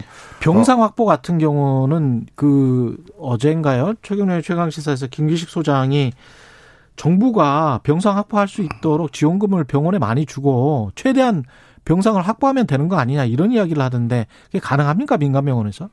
뭐 민간 병원에서 어. 할 수는 있지만 결국 그 얘기는 이제 일반 환자, 일반 진료를 그만큼 줄인다는 거거든요. 아, 그러면 뭐이 상급종합병원이나 대학병원들에서 그만큼 다른 중증 환자를 포기해야 되는 거고 결국 일반 중환자실을 줄여서 코로나 중환자로 이거를 전환해야 되는 거기 때문에 음. 다시 말해서 병상만 늘리고 뭐 할- 해도 작동이 안 되는 게 인력이 없으면은 그 시스템 작동이 안 되기 때문에 그러네. 결국 일반 환자 진료 중증 진료를 sacrifice 하고 포기하고, 포기하고. 코로나 환자로 돌린다는 거를 의미를 하는 겁니다. 그러니까 어찌 보면 이거 근본적으로는 우리가 자원 어 이용에 있어서 어떤 priority를 두느냐에 음. 대한 근본적인 문제가 있는 어떤 거죠. 우선순위가 있는 것인가? 그렇죠. 우선순위의 기본적인 가치 구조가 달라지는 겁니다. 근데 일반 환자도 중증 환자 그 많이 아프신 분들 그분들도 치료를 당연히 병원에서는 해야 되잖아요. 그렇기 때문에 코로나 환자만을 진료에다가 집중하게 되면 일반 환자의 초과 사망률이 또 늘게 되는 거니까 음. 뭐 코로나로 돌아가시나 일반 진료를 제대로 못 받아 돌아가시나 그거에 대한 어 리스크는 똑같은 거죠. 우리가 이 코로나 환자에 관해서 지금 명지병원에서도 실제로 많이 환자를 그렇죠. 보고 저희가 계시잖아요. 지금 저희는 이제 저 중증 거점 어 코로나 거점 병원으로서 예. 이 중증 치료 병상을 지금 23 병상을 운영하고 있습니다. 예. 그러면 이런 보도들이 많이 나왔단 말이죠. 그러니까 뭐 나이야 연령 많으신 분들이 사망이나 중증이 높다. 비만하신 분 뚱뚱하면 더 취약하다. 이거는 다 과학적으로 사실입니까? 뭐 이 고도 비만의 경우에는 그 중증 환자로 이완될 게 일반 환자에 비해서 두 배, 사망률도 한 1.5배 정도 높은 거로 아, 나타나고 있고요. 그렇군요. 그다음에 당연히 기저질환이나 뭐 이 고령 환자에서도 이제 그 이완율이나 또는 사망률이 굉장히 높습니다. 아. 그러니까 지금 뭐, 어, 우리가 지금 이미 작년부터 2년 동안 상당히 이제 이 의학적이고 임상적인 그런 데이터와 근거가 많이 있기 때문에 예. 사실 지금 뭐 우리가 이게 다시 환자가 는다고 그래서 어, 또 불필요한 뭐 이런 공포에 쩔거나 이래야 될 이유는 없다고 없다. 봅니다. 근데 문제는 이제 우리가 조금 더 합리적이고 효율적이고 음. 예측 가능하게 이제 전략 전술을 잘 운용하는 부분들이 필요하고 예. 그 과정을 통해서 국민과 전문가와 정부가 서로가 이게 합심을 해서 서로 잘 커뮤니케이션을 음. 해내는 게 이제 가장 중요한 과정이라고 생각이 되고요.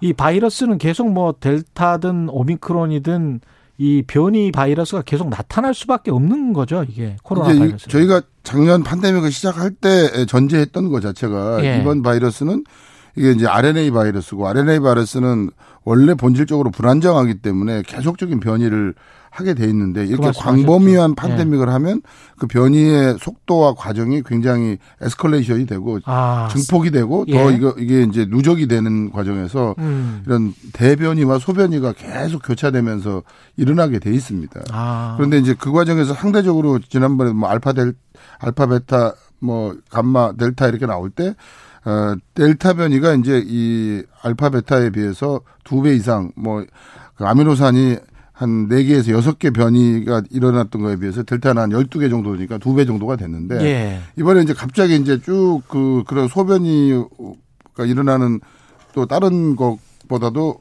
강력하게 지금 한 32개 정도의 아미노산이 갑자기 이제 변이를 일으킨 거가 나왔기 때문에 그게 오미크론 말씀하시는 오미크론 거죠? 변이가 그런 예. 거죠. 그러니까 이제 델타 변이보다 거의 뭐 세 배 정도의 변이를 일으킨 거죠. 음. 그러면 당연히 변이를 일으키게 되면 이 돌기 세포, 이 돌기나 이 스파이크 단백질의 그 기본 바이러스의 구조 자체가 이제 변이를 가져오면 예. 상대적으로 우리가 앞에 그 바이러스의 어 focusing 돼 있는 이런 백신이 됐건 음. 백신이. 또 우리 몸에 있는 항체가 상대적으로 그거에 대한 방어력이 떨어질 수밖에 없는 거죠. 아, 면역 변이가 심할 수 변이가 심해진다는 거는 음. 바로 숙주 인간의 방어 체계 그 항 그 면역 체계에 대한 회피 능력이 더 커진다는 걸 의미하기 때문에 아. 계속 이제 바이러스와 어 이 이 사람 숙주와의 어떤 이런 그 기란 관계. 그렇죠. 예. 그게 계속 이제 진행이 되는 과정에 있는 겁니다. 그 과정에서 이 자꾸 이제 이 변이들이 일어날 때 이게 점점 이제 어느 방향으로 가느냐, 더 순화되는 방향으로 가느냐. 음. 그두 가지죠. 하나는 변이의 방향이 얼마만큼 전파력이 더 세지냐, 약해지느냐. 음. 하나는 이 독성이 강해지느냐, 약해지느냐. 지느냐. 근데 이제 전파력이 세지면서 독성이 강해지는 거는 이 제 제일. 제일 나쁜 거고 전파력이 커지지만 독성이 약해지는 방향으로 가면 이게 점점 점점 이제 계절 독감화돼서 우리와 이제 상제하는 그런 바이러스로 이제 쭉그 테이퍼링 되면서 변신하게 되는 거죠. 그럼 오- 오미크론이 그렇게 될 가능성이 있다. 그래서 이제 그런 낙관론을 가진 견해도 있습니다. 아직까지는 이제 과학적으로 충분한 예. 증명. 데이터가 되지 않기 때문에 예. 이게 과연 이제 독성이 기존에 있는 델타 변이가 지금 주변이니까 네. 주종이니까 델타 아, 변이 바이러스보다 더 독성이 약해질 거다라는 좀 그런 기대가 음, 있고요. 왜냐하면 있죠. 이제 이게 워낙 그 전파력이 이제 커진 대목이 되면 뭐 상대적으로 어 원래 독성은 약했으니까. 서바이벌을 위해 생존을 음. 위해서 더 약해져야 되는 거 아니냐. 음. 뭐 그러면 이게 크리스마스 선물이 될 수도 있다. 이런 낙관적 견해도 있고요. 음. 또는 뭐 최소한 그렇게 쉽게 그 독성이 어 작아지지는 않을 거고 음. 델타 변이 정도가 되겠지만 그거보다 더 독하지는 않을 거다. 예. 이런 지금 조심스러운 견해들이 그러면 계속 제약사들이 이렇게 변형된 바이러스에 대응해서 백신을 개발을 하면 네. 우리는 그거를 지금 뭐 1년에 두 번씩 또는 분기에 한 번씩 정도 맞아야 되는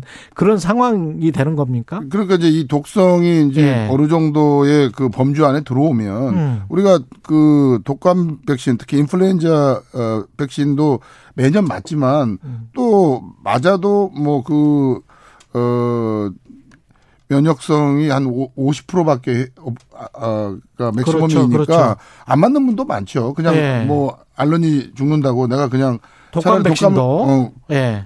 어, 어, 걸려서 저 내 면역을 형성하겠다 이렇게 하시는 분도 있는 거고. 음. 근데 지금은 그런 그 과정에 이제 과도기에 있는 거죠. 그래서 음. 하지만 어, 어쨌든 지금 이게 워낙 확산 속도가 빠르고 음.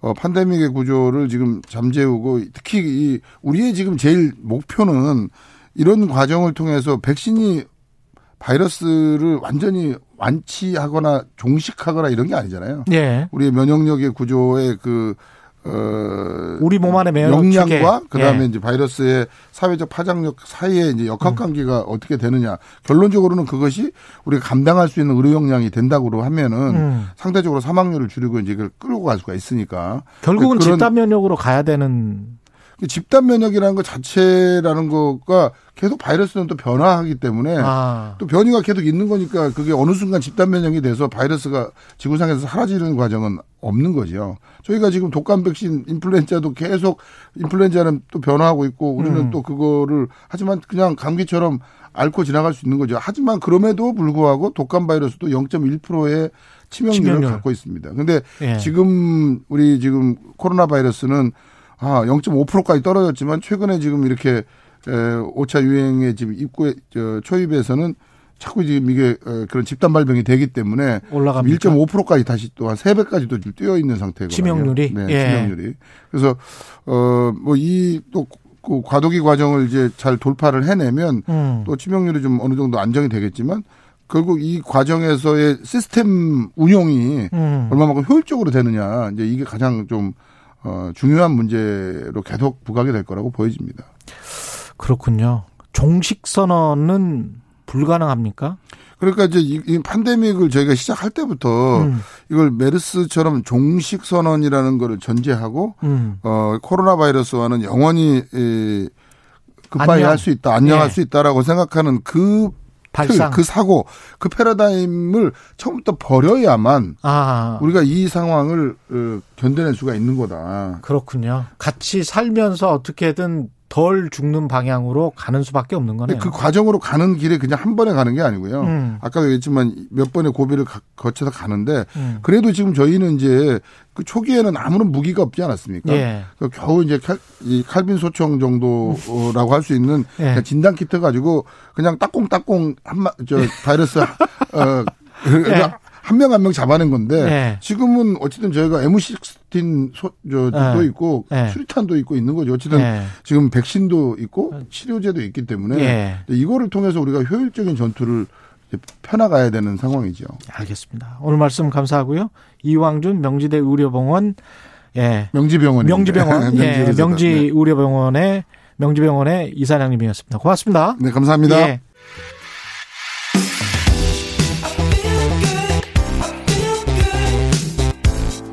세상에 이익이 되는 방송 최경영의 최강 시사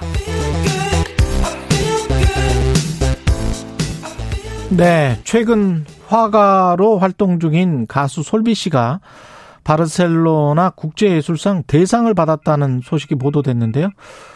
어느새 가수보다 화가로 더 활발하게 활동하고 있는 것 같은 그런 분입니다. 가수 솔비 씨, 예, 권, 권지현 작가죠. 예, 이름은 지금 지완, 지안권, 이렇게 해외 언론에도 보도가 되고 있, 있더라고요. 스페인 전시를 끝내고 지금 어, 귀국을 해서 현재 자가격리 중인데 전화 연결이 됐다가 잠깐 끊겼어요. 예. 관련해서 여러 소식들 어, 듣고 계신 분들 많을 것 같은데 지금 다시 전화 연결이 됐다고 하네요. 예. 안녕하세요. 네, 안녕하세요. 예, 예. 지금 뭐 네. 약간 좀 잠이 오는 듯한 그런 목소리십니다. 너무 아침이어서 예. 제가 지금 자가격리하고 있거든요. 예. 언제 오셨어요? 스페인에서? 그저께 그제 오셨구나. 네. 예. 시차가 아무래도 있으니까. 예. 네. 바르셀로나 국제예술상에서 대상을 받았다. 네. 이게 보- 바르셀로나 국제예술상이 어떤 상이죠? 어우. 예. 바르셀로나 국제예술상은 예. 바르셀로나 국제 아트페어에서 1년에 한 번 열리는 시상식이거든요. 그래서 예. 전 세계에서 후보로 추천되었거나 참여를 지, 지원한 작가들의 작품을 심사위원들이 현장에서 심사하고 마지막 날 최종 발표하는 그런 예술상인데요. 대상 한 명입니까? 네, 대상은 한 명이고 예. 저는 올해 초에 초청을 또 받아서 네. 초대받아서 이번 아트페어에 참여하게 됐고 또 각 분야별로 상을 이렇게 다 주게 되는데 음. 뭐 구상회와 추상회와 입체 작품 뭐 비디오 아트 뭐 이런 식으로 여섯 개 부문의 상이 주어지는데 예. 저는 감사하게도 그 중에서 네, grand artist 어, 어. 네, 대상 대상이죠 그걸 받았어요. 어떤 어떤 작품을 저 출시를 하신 거예요? 전시를 하신 거예요?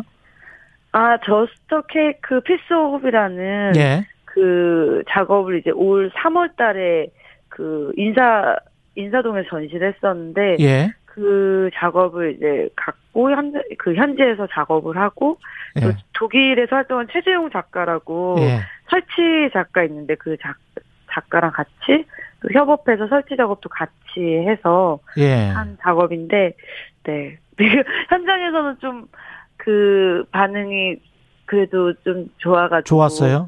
네. 어, 작품이 몇 점이었습니까? 아까 Piece of Hope? 네. 예, 이것과 작품이 몇 점이었어요? 13점이요. 13점. 어. 네. 네. 어. 현- 그 현지 가서 작업을 다 했어요. 네. 아, 현지에서 또 작업을 하신 거군요. 네, 예. 네. 그래서 좀 더더 재료도 이제 바로 거기 아- 거기서 이제 매번 쓰는 재료가 아닌 거기서 또 직접 재료를 구하고 거기서 써가지고 좀 더 의미 있고 또 재밌었던 것 같아요. 예. 그 오늘부터 또 개인전도 여시잖아요. 네, 저, 게- 저 갤러리 나우에서 예. 그 청남 강남구 청담동에서 개인전을 열어. 예, 그것까지 말씀하실 필요는 없고. 예, 예, 예. 예, 영호, 영혼의 빨래. 이게. 영혼의 빨래요. 네. 이 제목은 왜, 어, 누가 지으셨어요? 영혼의 빨래? 아 영혼의 빨래는 예, 어떤 그 의미? 나, 예. 나태주 시인님께서 이제 예. 제 작업실을 방문해 주셨을 때가 있었어요. 예. 그래서 이제 작업들을 보고 아 제 작업을 보고 느낀 게 마음의 빨래 같다라는 표현을 해주신 거예요. 제 마, 제가- 빨래 같다. 예. 네, 제가 워낙 이제 치유의 개념을 갖고 작업을 하고 있고 또 많은 분들한테도 그런 치유를 좀 이렇게 깨끗하게 좀 마음을 빨래해 주는 것 같다라는 음. 그런 느낌을 받으셔서 아그 말씀이 너무 좋아서 제가 시인님한테 여쭤보고 아 영혼의 빨래라는 제목을 써도 될까요?라고 했더니 시인님도 흔쾌, 흔쾌히 말씀해 주시고 음. 어, 또 저 또한 그 빨래라는 또 뜻이 갖고 있는 게 이렇게 또 집 곳곳에 살아있음에 대한 그런 인지잖아요. 그래서 아 잘 살고 우리가 모두 다 무탈하게 잘 살고 있다. 그리고 그런 영혼의 빨래를 통해서 좀 많은 사람들한테 제가 치유 미술을 통해 치유했듯이 좀 예. 제 작업을 통해 좀 치유가 좀 됐으면 좋겠다. 예. 잘 살았으면 좋겠다. 이런 어떤 의미를 담고 있어요. 지금 저 비전공자시잖아요. 미술 같은 경우에. 네. 그죠. 근데 이제 미술 업계나 평론 쪽에서는 노래 부르던 가수가 그림 그리는 것에 대해서 네. 이렇게 저 굉장히 안 좋게 보시는 분들도 있는데 네. 어떻게 생각하세요? 어, 아, 물론 좋을 때도 있고 안 좋을 때도 있어요. 예. 뭐, 방송에서의 솔비로서의 캐릭터는 미술에서의 관람을 좀 가끔씩 방해하기도 하고, 예. 또 작품보다 또 사람이 먼저 보여지기 때문에 그 부분은 좀 미술 작, 미술 작가로서 이렇게 가는 부분에 있어서 좀 별로 좋은 일 같지는 않아요. 도움이 되지는 않았고요. 음. 그래도 조, 좋은 것 중에 하나는 아무래도 제 작업과 해프닝들 뭐 이런 것들이 좀 더 빨리 알려지고 음. 소리 전달이 조금 더 더 빨리 돼서 소통이 좀 가깝게 되는 부분들은 또 좋은 부분인 것 같아요. 그래서 예. 무조건 다 좋, 좋지만은 않고 또 그 속에 음. 또안 좋은 면도 같이 있어서 음. 처음에 시작할 때는 어 되게 많이 더 빨리 알려지기 때문에 많은 분들은 그게 되게 긍정적으로 작용할 거다라고 말씀하셨는데 제가 워낙 보여줬던 캐릭터도 예능인으로서 예. 재밌는 모습을 많이 보여드리고 막 이래서 음. 좀 작업을 감상하시는데 좀 방해가 됐던 부분들도 있었어요. 그렇죠. 아무래도 이제 작가의 이미지가 이미 선입견이 있으니까 네 맞아요. 예. 작품을 작품으로서 그대로 마주하기가 네. 객관적으로 마주하기가 좀 쉽지는 않죠, 사람들이. 예. 네. 이미지가 뭐 강렬하니까. 예. 제, 제 내면은 좀 저는 뭐 내성적이고 좀 무거운 면이 있어서 작업에 표현을 했는데 많은 음. 분들은 오히려 어 왜 이렇게 진지하세요 왜 이렇게 어두워요라고 얘기할 때도 있었거든요. 예. 오히려 저는 그런 부분들이 오히려 방송을 통해서는 아 재미있게 보여줘야 되고 밝아야 되고 이런 부분들을 오히려 캔버스 앞 을 통해서 예. 오히려 그런 저의 솔직한 면들을 표현할 수 있어서 편집 없이 음. 표현할 수 있어서 저는 그런 부, 부분들이 저는 더 좋았던 것 같아요. 근데 지난해 이 작품으로 선보였던 케이크 같은 경우 있잖아요. 네. 예, 그게 이제 저도 봤는데 사진으로 네. 제이프 쿤스의 표절이다 이런 네, 비판을 받았었죠. 네, 네, 그렇죠. 그런 그런 어떤 좀 논란 이슈 이런 거를 통해서 사실 바르셀로나 아트페어에 초대를 받게 된 거거든요. 아, 네, 그게 이제 한국에서는 그런 좀, 좀 그런 부정적인 시각들이 있었는데, 오히려 네. 예. 해외 관계자들은 이제 그거에 대해서 되게 재미있는 해프닝으로 좀 봤더, 바라봤 던 부분들도 많았고. 이게 표절이 아니고 제프 쿤스에 대한 오마주다.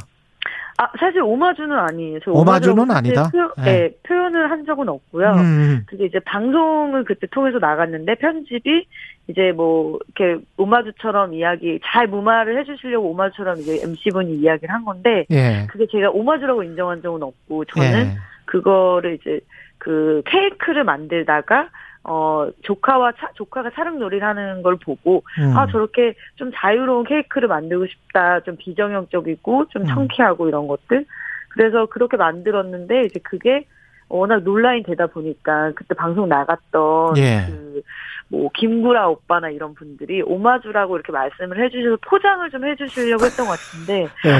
네 저는 사실 오마주라는 표현을 한 적은 없고 예. 제가 케이크를 만드는 데 있어서 이제 그런 것들이 음. 어느 정도로 영향이 있지 않았을까라는 이야기를 했던 거고요. 예. 그리고 실제로 그게 작품으로 제가 발표한 적은 없었어요. 예. 예, 그래서 그냥 저스터 케이크에 그냥 취미로 제빵 이렇게 만들다가 음. 그거 케이크를 만들어 본 거고 이제 그 제빵사들이 제 케이크를 보고 만든 거거든요. 예. 제가 만든 케이크 판매한 건 아니고.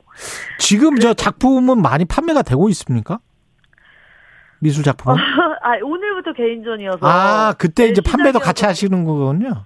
예. 네, 그래서 뭐, 그쵸. 제- 저는 잘 그 부분은, 저 자가격리 중이라 오늘 참석을 못 해가지고. 아, 그렇구나. 예. 네, 되게 아쉬워요. 네. 예. 가수로서 앞으로 저 시간이 얼마 안 남았어요. 가수로서 그리고 화가로서 뭐 어떤 콜라보로 같이 계속 활동을 하시는 겁니까? 아니면은 화가로서 전념하시는 겁니까? 어, 제, 제가 아무래도 가수 출- 출신이고, 제, 제 인생의 음악을 빼놓고 얘기할 수는 없어서 저는 음악과 미술을 계속 결합하는 작업을 음. 계속 할 거고요. 그리고 예. 또 그런 작업들에 대한 구상도 계속 하고 있고, 예. 이번 또 전시로 오시면 음. 또 허밍 시리즈에 대한 부분들도 또 보실 수 있어서 또 음악과 미술 결합한 또 새로운 시리즈 작업도 보실 수 있어서 좀, 음. 네, 꼭 와서 보셨으면 좋겠습니다. 알겠습니다. 여기까지 하겠습니다. 말씀 감사하고요. 지금까지 권지한 작가, 가수 솔비 씨였습니다. 고맙습니다. 네, 감사합니다. 예. 김장현님, 대단한 재능을 가진 솔비 화팅. 예, 이렇게 말씀하셨습니다. 노래도 그림도 다 예술이라는 것으로 상통하니까요. 이렇게 말씀하셨네요. 예술 하시는 분들이 행복하죠. 예. 12월 10일 금요일 KBS 1라디오 최경령의 최강 시사였습니다. 다음 주 월요일에 다시 뵙겠습니다. 고맙습니다.